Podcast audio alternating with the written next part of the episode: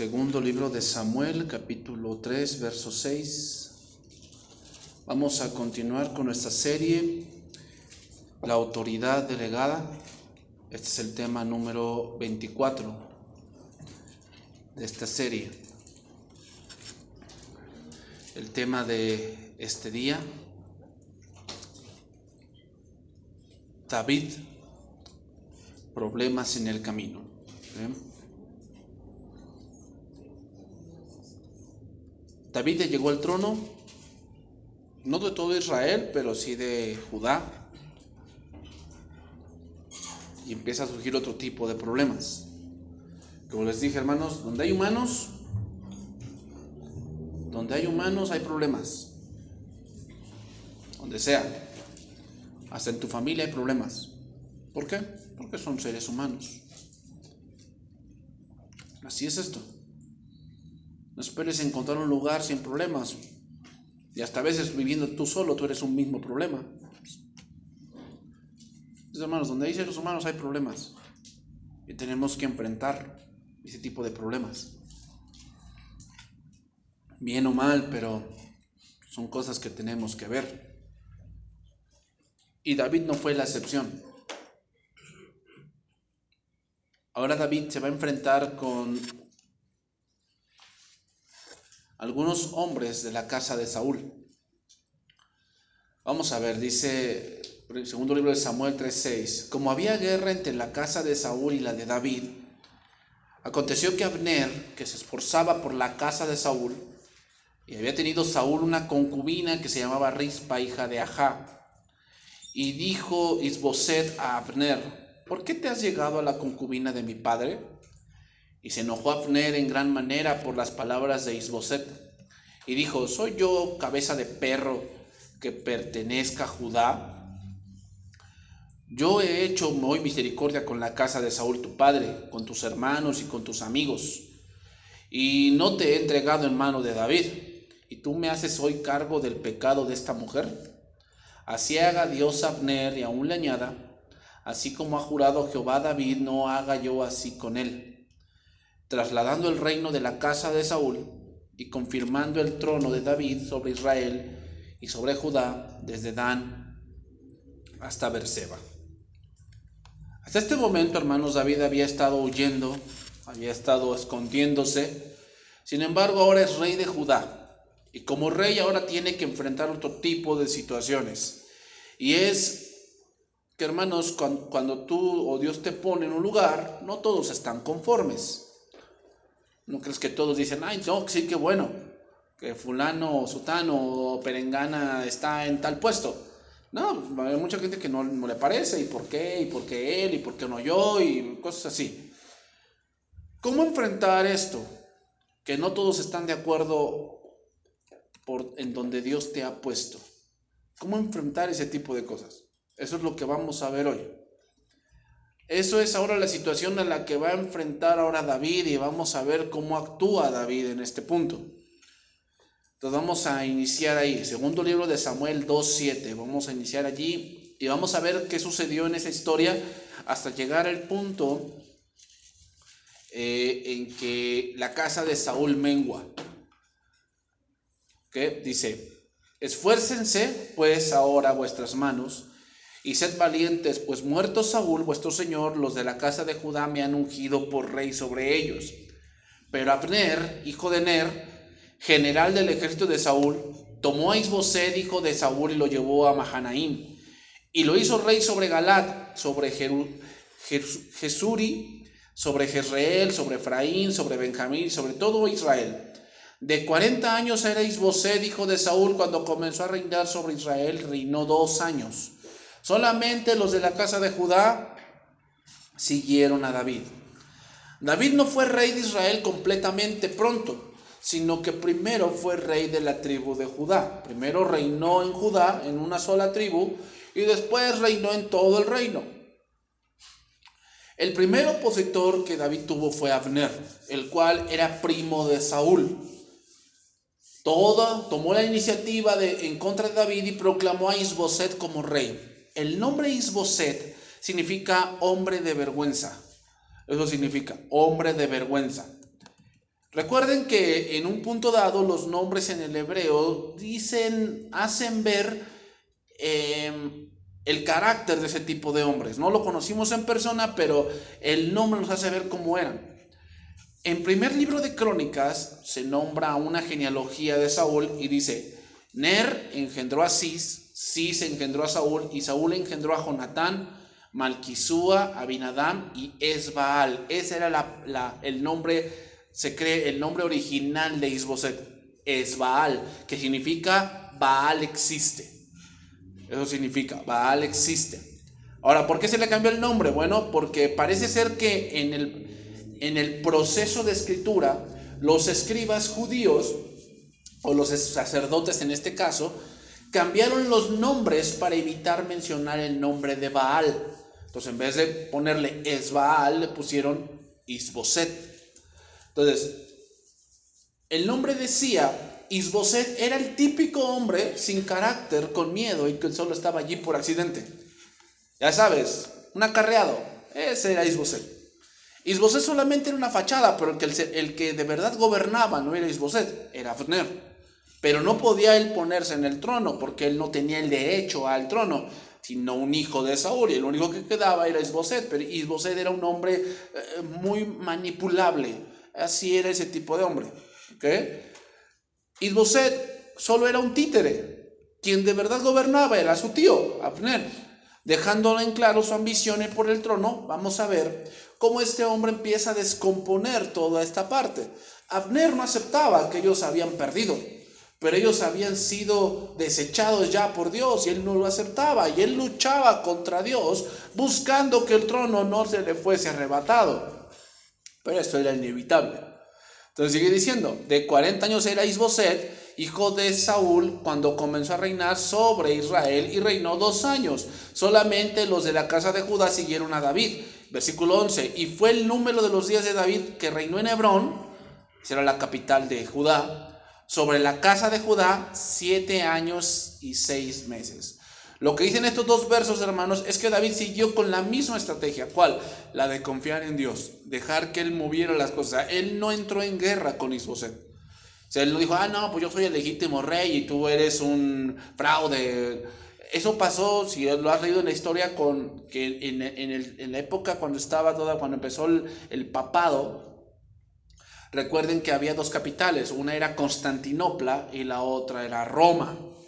Y en Constantinopla había un papa y en Roma había otro. Y el, del, el de Roma entregaba a Satanás al de Constantinopla y el de Constantinopla entregaba a Satanás al de Roma.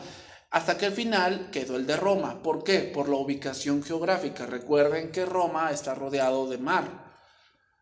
Y lo que es Constantinopla no es así. Entonces, obviamente, el, ir hasta ese lugar era más difícil que contra Roma. Por eso eh, disminuyó el poder de Constantinopla. En este caso, David no entró en guerra con Isboset. Él dejó que Dios moviera las cosas. Cuando David comenzó a reinar en Judá, tenía 30 años. Eh, tenía 30 años cuando él comenzó a reinar en Judá. Solamente en Judá, no reinó en Israel, todavía no. Todavía pasó tiempo para que él reinara en Israel. ¿Ok? Sino solamente reinaba en Judá. Entonces, hermanos, parece poco lo que David tenía, pero el que es fiel en lo poco, lo será en lo mucho.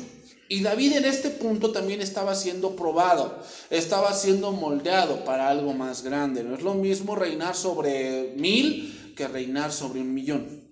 No es lo mismo. Es algo más grande, hermano. Entonces, seguimos ahí. 2.12 de segundo libro de Samuel. Abner, dice, hijo de Ner, salió de Mahanaín a Gabaón con los siervos de Isboset, hijo de Saúl.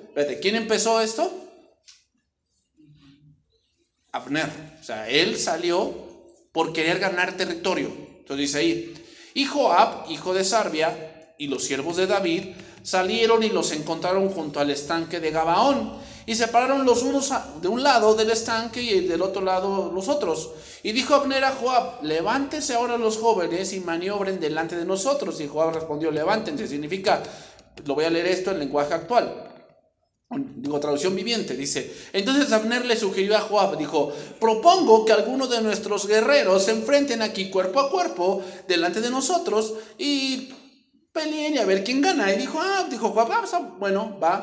O sea, no vamos a hacer una carnicería aquí, vamos a enfrentar a algunos hombres y los que ganen, pues ya sabemos que son los que ganaron, ¿no? El estanque de Gabaón, hermanos, era una colina sobre una llanura. Y entonces, ahora vamos a ver dos ejércitos enfrentándose. Por David estaba Joab y por Isboset estaba Abner. Y como todo general, ellos creían que tenían los mejores hombres. Tú sabes, ¿no? Eh, ya sabes, como la de Troya, que nada, pues vamos, no vamos a hacer una carnicería. Llama a tu mejor hombre yo llamo al mío. ¿No? Bueno, aquí pasó esto. Entonces sigue diciendo, versículo 15. Entonces, se levantaron y pasaron en número igual. 12 de Benjamín por parte de Isboset, hijo de Saúl, y 12 de los siervos de David. Y cada uno echó mano de la cabeza de su adversario y metió su espada en el costado de su adversario y cayeron a una, por lo que fue llamado aquel lugar Jekal Hasurim, el cual está en Gabaón. Es decir, empataron. Significa, empataron.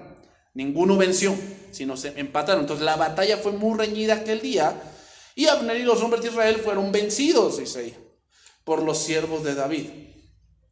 Estaban allí los tres hijos de Sarbia, Joab, Abisaí y Asael este Asael era ligero de pies, como una gacela del campo, o corría mucho, era muy rápido. Dice, y siguió Asael tras Abner sin apartarse ni a derecha ni a izquierda, y miró atrás a Abner, dijo, ¿no eres tú Asael? Y respondió, sí. Hermanos, aquí se menciona más dos tribus, Judá y Benjamín, que eran las casas de David y de Saúl.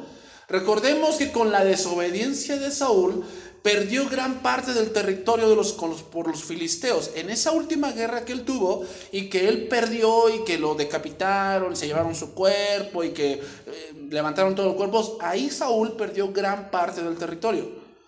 Entonces, obviamente, nada más el único territorio que quedaba era el territorio de Judá y el territorio de Benjamín. Pero hermanos, vemos que uno está al frente pero hay gente que ayuda a gobernar. Y muchas veces no es como tú. Ese es un problema, hermanos. O sea, tú estás al frente, tú estás viendo las cosas que vayan bien, pero lamentablemente los que te ayudan a gobernar no, a veces no son como tú. ¿Cómo? A lo mejor tú eres muy noble, tú eres alguien que no se enoja fácilmente o que tú no haces juicios fácilmente, pero a lo mejor tus gobernantes o los que te ayudan a gobernar no son como tú. Ese era Joab. Joab no era como David. David era alguien no apresurado, era alguien que había aprendido muchas cosas de confiar en Dios. Él no era vengativo, pero Joab sí lo era. Entonces dice ahí, en el caso hermanos vemos la muerte de un hermano aquí, dice ahí, versículo 20. Lo voy a leer, lo voy a seguir leyendo en traducción viviente. Cuando Abner se dio la vuelta y vio venir, le gritó, ¿eres tú Asael? Y dijo, sí, soy yo. Y le dijo, ve a pelear con otro, le advirtió Abner. Enfréntate a uno de los jóvenes y despójalo de sus armas. Pero Asael siguió persiguiéndolo. Entonces Abner se, le volvió a gritar, vete de aquí, no quiero matarte. ¿Cómo podría dar la cara a tu hermano Joab? O sea, no quiero tener problemas con tu familia ve a pelear con otro, yo no te quiero matar. Pero Asael se negó a regresar. Entonces Abner le clavó la parte trasera de su lanza en el estómago. Y la lanza le salió por la espalda, o sea, lo atravesó. Y Asael cayó muerto al suelo. Y todos los que pasaban por allí se detenían al ver a Asael tendido muerto. Cuando Joab y Abisaí se enteraron de lo sucedido, salieron a perseguir a Abner. El sol ya se ponía cuando llegaron a la colina de Amán, cerca de Guía, en el camino que lleva al desierto de Gabaón. Y las tropas de Abner, de la tribu de Benjamín, se reagruparon allí en la cima de la colina para tomar posiciones. Versículo 26. Entonces Abner le gritó a Joab, ¿es inevitable que nos matemos unos a otros? ¿No te das cuenta de que lo único que produce es amargura? ¿Cuándo vas a ordenar que tus hombres dejen de perseguir a sus hermanos israelitas? En un punto él tenía razón. Entonces dijo Joab, si no hubieras hablado, solo Dios sabe lo que habría pasado, porque los habríamos perseguido toda la noche si es necesario. De manera que Joab tocó el cuerno de carnero y sus hombres dejaron de perseguir a las tropas de Israel. Durante toda esa noche, Abner y sus hombres retrocedieron por el Jordán. Cruzaron el río Jordán, viajaron por toda la mañana hasta llegar a Mahanaim. Mientras tanto, Joab y sus hombres también regresaron a casa Cuando Joab contó sus bajas, descubrió que solo le faltaban 19 hombres. Y también le faltó uno, su hermano. Pero murieron 360 hombres de Abner, todos los de la tribu de Benjamín. Y Joab y sus hombres llevaron el cuerpo de Asael a Belén y lo enterraron en la tumba de su padre. Y luego viajaron toda la noche y llegaron a Hebrón al amanecer. Joab parece entender la situación, hermanos. Sin embargo, Joab tenía un cuento, tenía su cuento. Y sabía que en ese momento no podía cobrar venganza por su hermano. Él lo sabía. No sabía, él sabía que no podía ir a la colina y matar a Abner. Y él decide esperar. Ahora vamos a ver algunos detalles de la muerte. Primero, muerte. Muchos o pocos, hermanos, pero podría decirse ambos ejércitos perdieron algo preciado. Para Benjamín fueron 360 hombres, pero para Judá fue un pariente del rey. Porque este hombre Asael era su primo. Y lo perdió David. Entonces parece que no fue el mismo número, pero sin duda fue el mismo dolor. Perdieron muchos hombres. Dos, caminata de noche. En una batalla, hermanos, nadie gana. ¿Eh? Eso piénsalo bien. Cuando tú te enfrescas en una batalla con una persona, ya sea de palabras o de pensamientos, nadie gana solamente acarreas amargura para tu vida. Estás amargado y no hay paz en tu casa, no hay paz en tu corazón, no hay paz en tu mente. Parece que tal vez un juez te da un fallo o tal vez te fuiste más tú fuiste más astuto y tomaste la vida de tu enemigo o de alguien que estaba en tu contra, pero en realidad eh, es un camino de noche donde solo quieres descanso porque al final nadie gana. ¿Por qué crees que viajaron toda la noche? Porque ambos ejércitos estaban amargados. Porque sabían, uno, que había sido derrotado, Benjamín, y del otro lado, ¿por qué viajaron toda la noche? Porque un pariente del general y del rey había sido muerto. ¿Te das cuenta? Nadie ganó. En apariencia fueron derrotados los de Saúl, pero eso es en apariencia, porque en un punto dado ninguno ganó. Otra cosa que podríamos remarcar, hermanos, es el cómo se encontraría David Tenía que estar muy centrado ya que sabía, había muerto un pariente suyo de parte de la casa de Saúl. Hay que estar muy centrados ahí, o sea, ¿cómo, cómo te sentías que no? Pues mataron a tu primo, mataron a tu sobrino. ¿Quién? Pues los de Saúl. ¿Cómo? Si no estás muy centrado, ¿qué hubiera hecho David? Alístense porque vamos a matarlos. Fíjate, ya no es el mismo David que con Naval. ¿Te acuerdas esa, esa historia? Cuando lo mandó a Saherir, en el sentido de que lo ofendió, y que dijo David, agarren cada uno su espada, lo vamos a matar. En este caso haya muerto un pariente suyo. Y no se ve que David actúe de esa manera. ¿Qué nos hace ver? David había madurado. Ya había avanzado en su carácter, ya no era tan impulsivo, ya había madurado y era su familiar, ¿eh? no era nadie extraño. Sin duda, hermanos, tener autoridad no es algo sencillo. Y más al ver eso que muchas veces tu familia estará implicada. Ahí es donde más cabeza fría debes tener. Porque dejarte llevar por el amor sentimental de tu familia va a hacer que vas a errar debes de estar muy bien centrado. ¿Qué va a pasar? Sigue diciendo, versículo 1 del capítulo 3. Hubo larga guerra entre la casa de Saúl y la casa de David. Dice, pero David se iba fortaleciendo y la casa de Saúl se iba debilitando. Aquí la palabra fortalecer significa se iba haciendo más poderoso. Más poderoso. ¿Qué significa?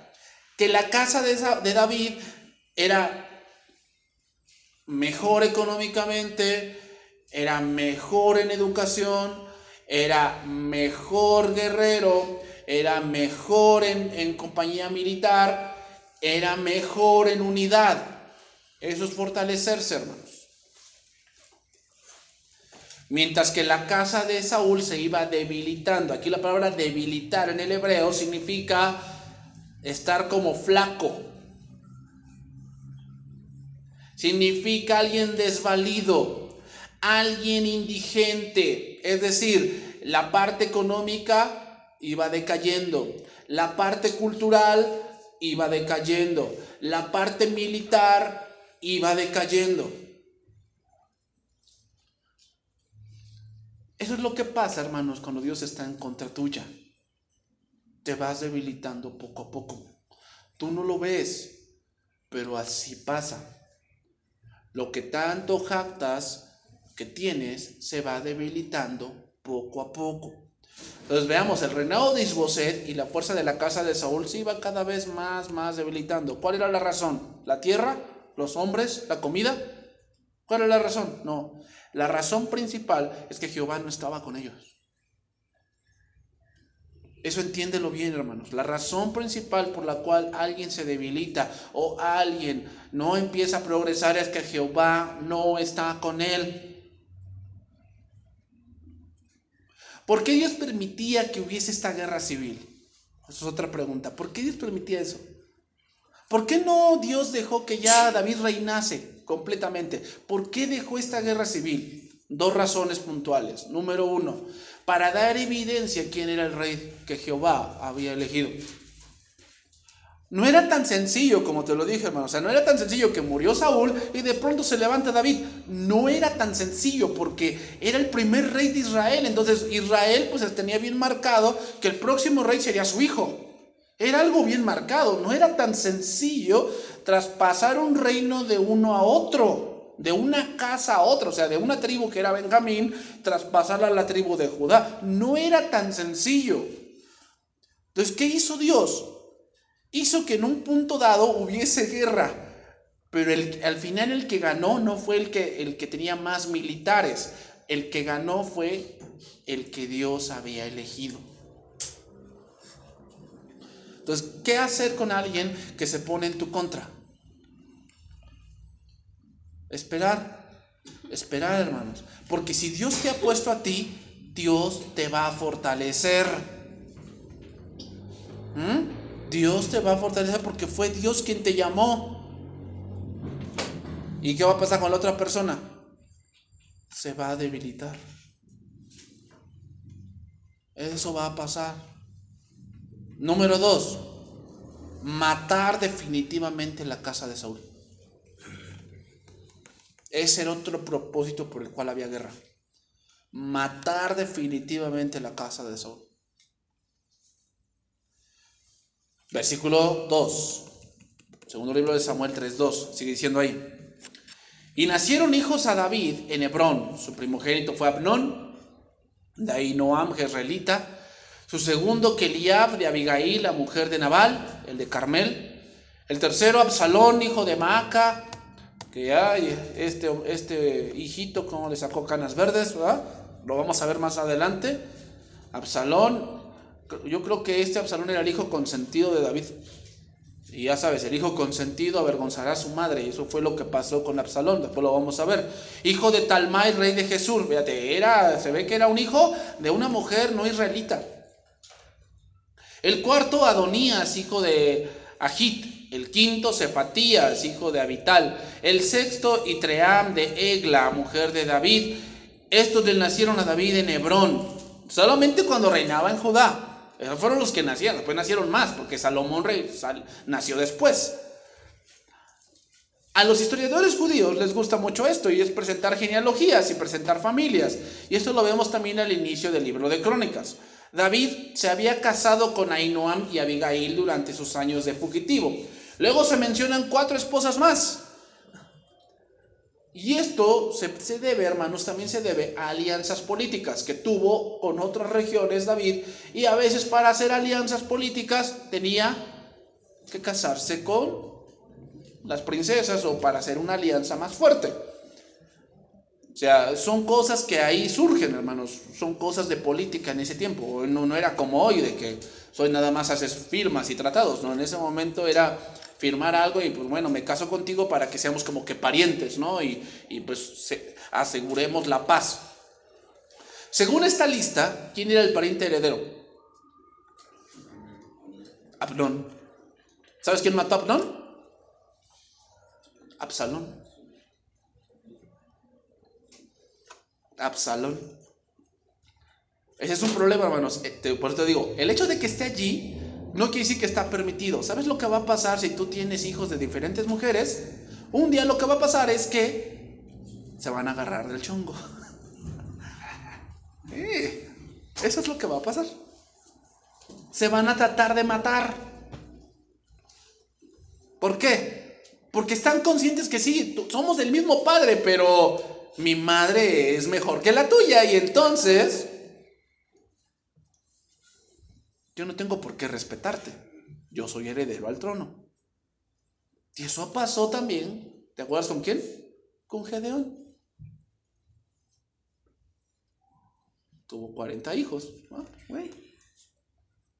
¿Qué pasó? Se mataron entre ellos. Ya sabes, el deseo del papá o de la mamá es que mis hijos, todos mis hijos estén alrededor mío como la gallina, pero eso no pasa, hermanos. No pasa. Según esta lista, el pariente heredero era Abnón. Abnón significa confiable, permanente, fiel. Seguimos ahí, segundo libro de Samuel 3.6. Ahí tenemos como título, Abner pacta con David en Hebrón. Dice, como había guerra entre la casa de Saúl y la casa de David, aconteció que Abner se esforzaba por la casa de Saúl. O sea, eh, Abner era el que dirigía las batallas y eh, hubo muchas batallas entre David y Saúl, entre, entre la casa de David y la casa de Saúl. Y algo, de algo se dio cuenta Abner. ¿De qué se dio cuenta? Que a la larga él iba a perder. Él se dio cuenta de eso, él no era tonto, lo sabía, que él a la larga iba a perder. Y luego, versículo 7 dice, lo voy a leer en traducción viviente, versículo 7. Cierto día, dice, Isboset, hijo de Saúl, acusó a Abner de haberse acostado con una de las concubinas de su padre, una mujer llamada Rispa, hija de Ajá. Y Abner se puso furioso y le dijo, ¿soy acaso un perro de Judá para que me trates a patadas? Le gritó. Después de todo lo que he hecho por tu padre y por tu familia y por sus amigos, al no entregarte a David, ¿Es mi recompensa que me culpe por lo de esta mujer? Isbosed aquí, hermanos, acusa a Abner de acostarse con una concubina. El problema no era tanto la concubina, el punto es que eso dejaba ver que él quería el trono. Porque al tener un hijo con la concubina, podría ponerlo en el trono y así matar a Isbosed. Lo estaba acusando de traición.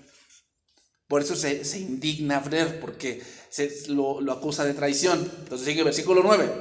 Así haga Dios Abner y a un lañada, así como ha jurado Jehová a David, así haga yo con él. Que traslade el reino de la casa de Saúl y confirme el trono de David sobre Israel y sobre Judá, desde Dan hasta Berseba. Y él no pudo responder palabra a Abner porque le temía. ¿Quién no, quién no pudo responder? Isboset. ese era Isboset. Isboset era un hombre de 40 años, o tal vez aquí 45 años, y le temía un hombre. ¿Te das cuenta? Ese tipo de gobernantes son los que ahora a veces surgen. ¿Cuál? Que a veces los gobernantes que están en la iglesia o en una familia le temen más al hombre que a Dios mismo. Imagínate, yo he visto hombres que le temen, que le tienen más miedo a su mujer que a Dios. Así. Hombres que le tienen más miedo a lo que puede decir alguien dentro de la iglesia que a Dios mismo. Así pasa, ahí es Boset. Y eso pasa, hermanos, porque muchas veces no fue Dios quien lo llamó, fue la prole, fue, el, fue la democracia. Por eso, hermanos, aquí en la iglesia no hay eso. De que, ay, pues yo opino, yo siento, ¿no? A Dios, Dios no, no le interesa tu opinión. Dios va a hacer lo que Él quiere. Y punto. Entonces sigue diciendo, versículo 12. Entonces envió Abner mensajeros a David de su parte, diciendo, ¿de quién es la tierra? Y le dije, le dije que le dijesen, haz pacto conmigo y he aquí que mi mano estará contigo para volver a ti todo Israel. Y David dijo, bien, haré pacto contigo, mas una cosa te pido no me vengas a ver sin que primero traigas a Mical, la hija de Saúl, cuando vengas a verme. Después de esto, envió David mensajeros a Isboset, hijo de Saúl, diciendo, restitúyeme mi mujer Mical, la cual desposé conmigo por siempre puños de filisteos, si nos acordamos de eso, que eso fue una trama de Saúl. Entonces Isboset envió y se la quitó a su marido. Se llamaba Paltiel, hijo de Laís. Y su marido fue con ella, siguiéndola y llorando hasta Beurim, y le dijo a Abner, anda, vuélvete. Entonces él se volvió. Veamos que Saúl, aún muerto, dejó muchas cosas descompuestas. Abner responde a la acusación con otra amenaza y es que él ayudaría a David para que fuese rey en su lugar, de Isboset. Es decir, básicamente le estaba diciendo que fue Abner quien lo había puesto a Isboset y él también tenía el poder para quitarlo. Enseguida vemos un versículo interesante, hermanos. Isboset le tenía miedo a Abner. Entonces, hermanos, ¿cuál era el plan de Abner? Tal vez su plan era congraciarse con David y después ser alguien importante dentro del reinado de David. Ese era a lo mejor el plan para unificar el, el reino. Ahora, otra cosa, ¿por qué pidió David eso? ¿Por qué pidió que le regresaran a su mujer Mical? ¿Por qué pidió eso? Porque esto le daría legitimidad a su reino al saber que era pariente de Saúl. O sea, ah, no, él es el legítimo rey, no porque mató a Saúl, sino porque es su yerno. Y pues, obviamente él, él es el más adecuado, ¿para qué?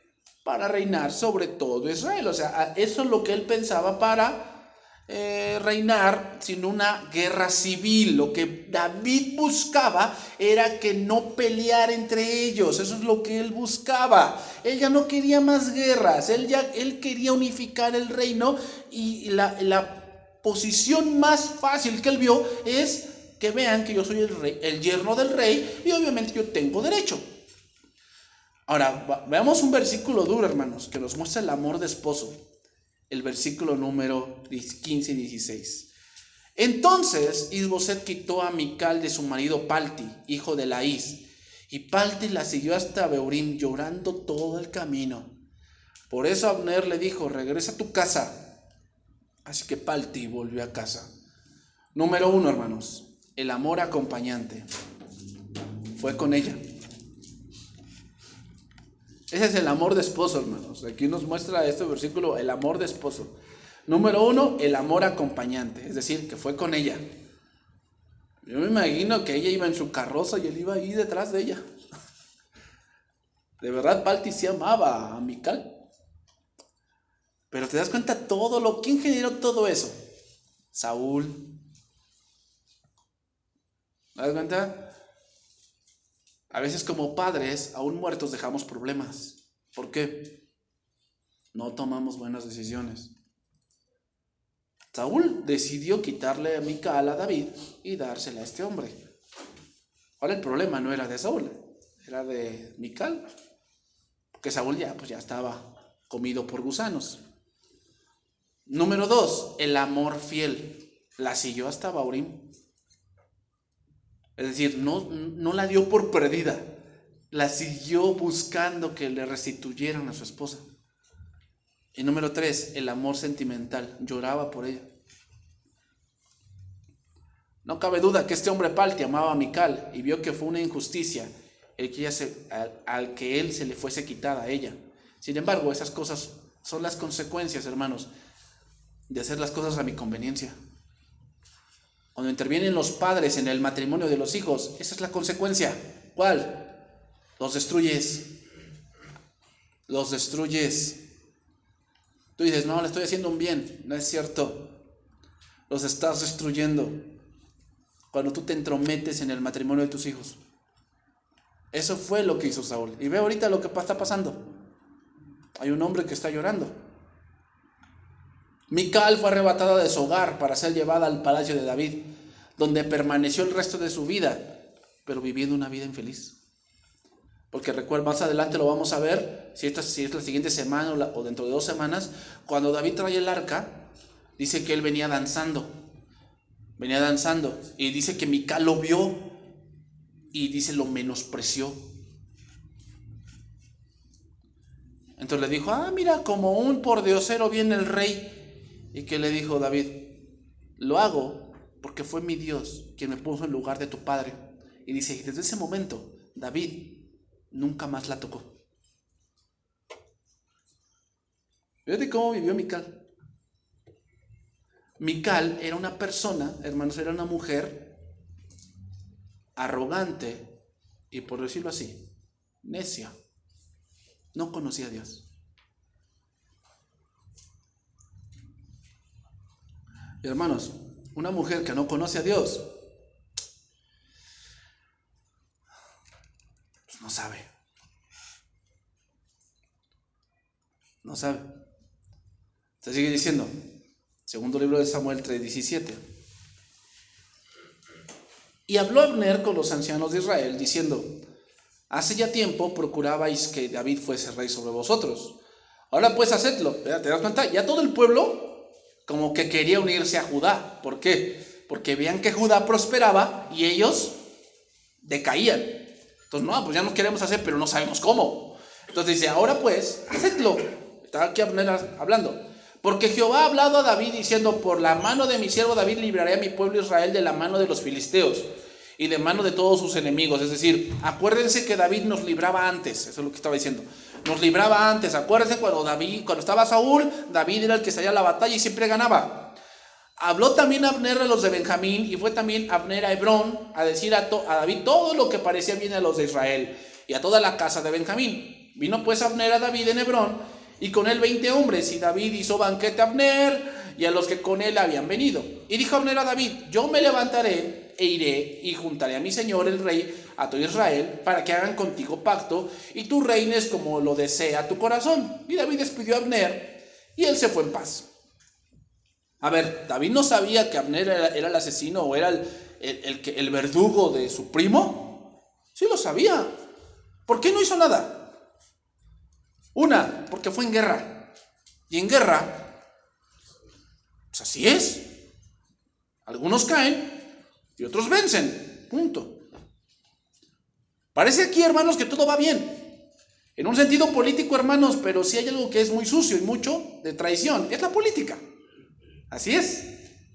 David estaba haciendo los arreglos, pero detrás de él estaba alguien que quería más, y ese era Joab. Y desde luego Abner también tenía sus planes. Entonces sigue diciendo, versículo 22. Y aquí que los siervos de David y Joab venían del campo y traían consigo gran botín. Mas Abner no estaba con David en Hebrón, pues ya lo había despedido y él se había ido en paz. Luego que llegó Joab y todo el ejército que con él estaba, fue dado aviso a Joab diciendo, Abner, hijo de Ner, había venido al rey. Y él le ha despedido y se fue en paz. Era nada más. ¿ah? ¿Qué quiere decir? Que la gente sabía que Joab le traía ganas a Abner. Lo sabía. ¿Por qué se lo dijeron? Ah, es que vino Abner y tú no estabas. O sea, no, no, no es porque me, no quiero ser chismosa, pero este, vino fulano.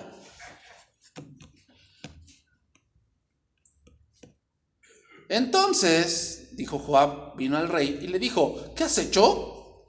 He aquí Abner vino a ti, ¿por qué pues le dejaste que se fuese? Tú no conoces a Abner, hijo de Ner, no ha venido sino para engañarte y para enterarse de tu salida y de tu entrada, para saber todo lo que tú haces. Y saliendo Joab de la presencia de David, envió mensajeros tras Abner, los cuales le hicieron volver hasta el pozo de Sira sin que David lo supiera. Pregunta, ¿tenía derecho Joab a matar a Abner? ¿Tenía ese derecho de decir, me voy a vengar? No, no lo tenía. ¿Por qué? Porque murió en batalla. No fue algo planeado, hermanos. No fue algo en la oscuridad como Él lo hizo, sino fue en batalla donde pueden vivir o morir.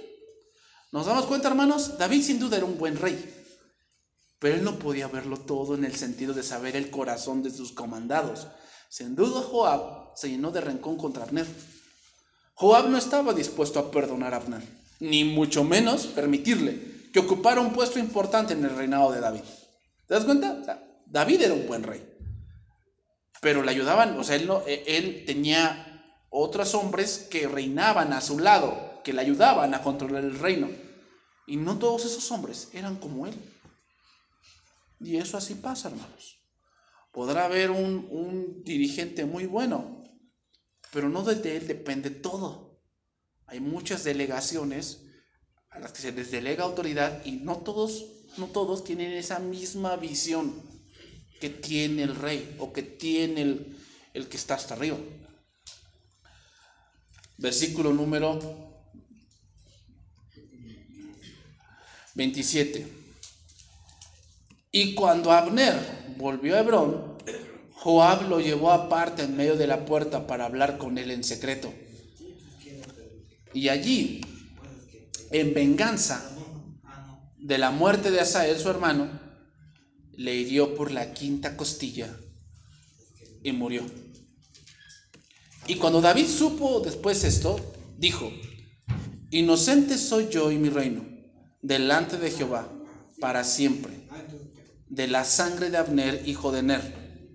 Y caiga sobre la cabeza de Joab y sobre toda la casa de su padre, que nunca falte de la casa de Joab quien padezca flujo, ni leproso, ni quien ande con báculo, ni quien muera a espada, ni quien tenga falta de pan.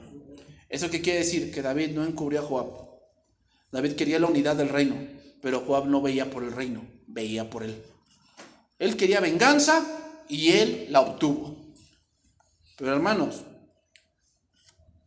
el que emprende el camino de la venganza tiene que acabar dos tumbas. Y eso fue lo que él trajo a, su vida. Joab selló una maldición para su casa. Eso es lo que dice después. ¿Cuántas iglesias, cuántas naciones, hermanos, se dividen por hombres como Joab? ¿Cuántas familias están en, casa, en esta condición porque hay rencor guardando por mucho tiempo y que lo único que quieren hacer es dividir? ¿Cuál creemos que haya sido el, error de David? ¿Cuál habrá sido su error de David? No poner a Joab en la cárcel. David no castigó a Joab porque fue un delito lo que él hizo.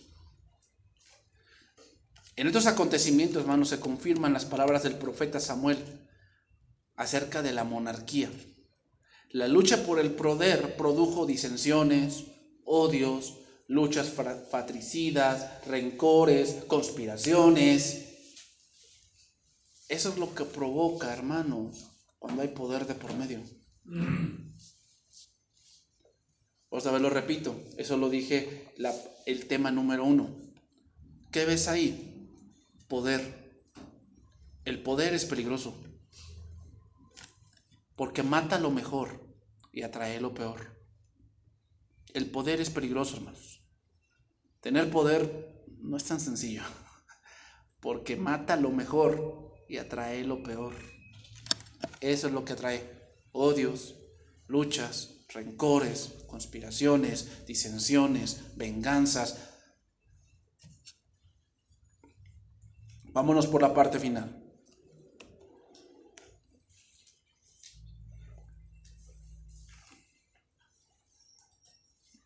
Vamos a, terminar el relato. Sigue diciendo, versículo número 30. Joab, pues, y Abisai su hermano, mataron a Abner, porque él había dado muerte a Asael, hermano de ellos, en la batalla de Gabaón. Entonces dijo David a Joab y a todo el pueblo que con él estaba, rasgad vuestros vestidos y ceñíos de silicio y haced duelo delante de Abner y el rey iba detrás del féretro. ¿Por qué dijo eso David? Porque Abner, a pesar de que era el malo, que sí, pues, era alguien intrigoso, alguien que puso a Isboset en el trono, cosas así. A pesar de eso, era como que su cuidador político. Él David tenía un pacto con Abner. Y al haberlo matado, él había faltado al pacto político que él había hecho con la casa de Benjamín. Entonces, ¿qué hizo? Dice, y endechando al rey, al mismo Abner decía, ¿Había de morir Abner como muere un villano? Tus manos no estaban atadas, ni tus pies ligadas con grillos. Caíste como los que caen delante de malos hombres. Y todo el pueblo volvió a llorar sobre él. Entonces todo el pueblo vino para persuadir a David que comiera antes que acabara el día. Mas David juró diciendo, así me haga Dios y aún me añada, que antes que se ponga el sol gustaré yo pan o cualquier otra cosa. Todo el pueblo supuesto, dice, y le agradó, pues todo lo que el rey hacía agradaba a todo el pueblo. Dice, y todo el pueblo y todo Israel entendió aquel día no había procedido el rey, no había procedido del rey el matar a Abner, hijo de Ner. ¿Qué quería David? Otra vez, ¿qué quería? La unidad del reino. Eso es lo que él quería. ¿Das cuenta? ¿Qué quiere la autoridad? La unidad del reino. Alguien que no, Dios no lo puso, lo que quiere es su propio beneficio. Eso es Joab. Joab vio nada más por él. Quería venganza, la obtuvo. Pero un verdadero líder lo que busca es la paz. Eso es lo que busca. Busca que el reino sea unificado, que no se divida. Que eso pasó después. Pero veamos lo que hace David. Y David es un ejemplo del Mesías. ¿Por qué? Porque él sí va a lograr eso. Él cuando regrese, Jesús cuando regrese, va a unificar el reino. Que ahorita está dividido, lo va a unificar. Y David buscaba eso, pero para llegar a eso, pues Tuvo que pasar por muchas circunstancias. Y todo el pueblo y todo Israel entendió aquel día que no había procedido del rey el matar a Abner, hijo de Ner. También dijo el rey a sus siervos, ¿no sabéis que un príncipe y grande ha caído hoy en Israel? Otra vez, hermanos. ¿Te das cuenta? Cuando tú no te dejas invadir por la amargura, te das cuenta de quién es esa gente. Sí, Abner podrá hacer lo que quieras, pero Abner era un pariente del rey, del anterior. Por lo tanto, era alguien importante. Y le dio, vamos a ponerlo así, los funerales adecuados a Abner. ¿Te das cuenta? Pero ¿cómo lo consideraba Joab? No lo consideraba alguien importante, lo consideraba su enemigo. Otra cosa que debemos aprender aquí, hermanos. Ser autoridad y ser dominado por emociones no es bueno. No es bueno. En el sentido de que te dejes invadir por una emoción, porque pues es mi familiar o esto o el otro, lo demás allá, no es bueno. ¿Por qué? Porque vas a llegar a un punto donde no te das cuenta la posición que tiene esa persona. David sí se dio cuenta y era también su pariente. Y aún así, él estaba centrado. ¿Te das cuenta todo lo que el entrenamiento hizo?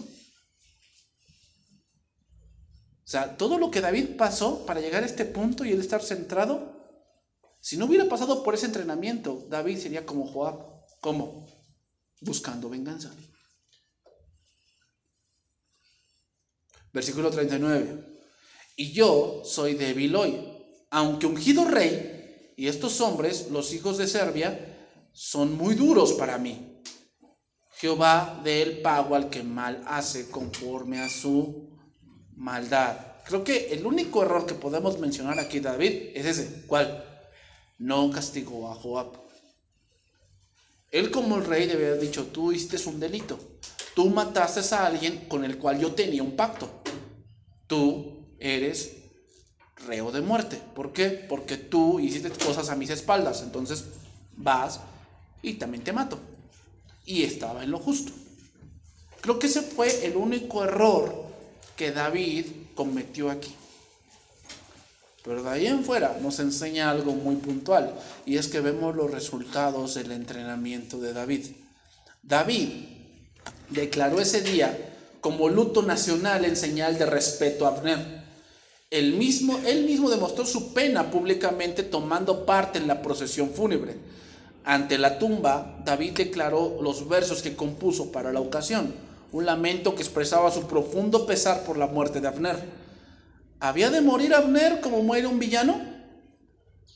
Todos los que escucharon la compasión de David se conmovieron hasta las lágrimas y ese día Abner fue sepultado con plenos honores militares en Hebrón. Como señal adicional de duelo, David ayunó durante todo el día. Y entonces esto hizo que las poblaciones de las tribus del norte observaran cuidadosamente cómo manejó David todo el asunto y lo que vieron les agradó. La sensibilidad del rey les mereció respeto. Era obvio que él no había tenido participación en el asesinato de Abner. ¿Te das cuenta cómo se gana un reino? David no ganó el reino con la guerra, sino cómo?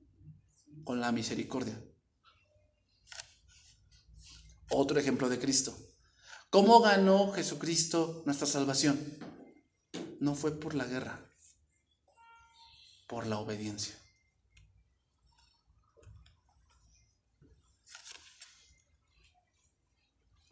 David se tomó el cuidado de distanciarse de sus líderes militares expresando públicamente su temor y preocupación por el creciente poder de Joab y Abisaí. Pero lastimosamente Joab y Abisaí no eran del mismo pensar que David. David era otra clase de persona. ¿Te das cuenta, hermano? Lo que hace el entrenamiento. David se convirtió en el gran hombre que fue, no porque así nació, sino porque en eso se convirtió. Nadie nace siendo bueno, hermanos. Nadie. Eso se elige. ¿Mm? Recuerden que todos nacemos malos. O sea, todos los hombres, desde que nacemos, para lo malo somos buenos. Pero para lo bueno, ser un gran, un buen hombre, una buena mujer, eso se aprende. Y eso lo vemos con David. Los hermanos, Dios nos está entrenando para llegar ahí. Pero esa es una elección nuestra. De en qué nos convertimos. Podemos ser de buena familia y tener todos los lujos y ser pésimos hombres o pésimas mujeres. Porque eso fue, es lo que elegimos. Vamos a orar, hermanos.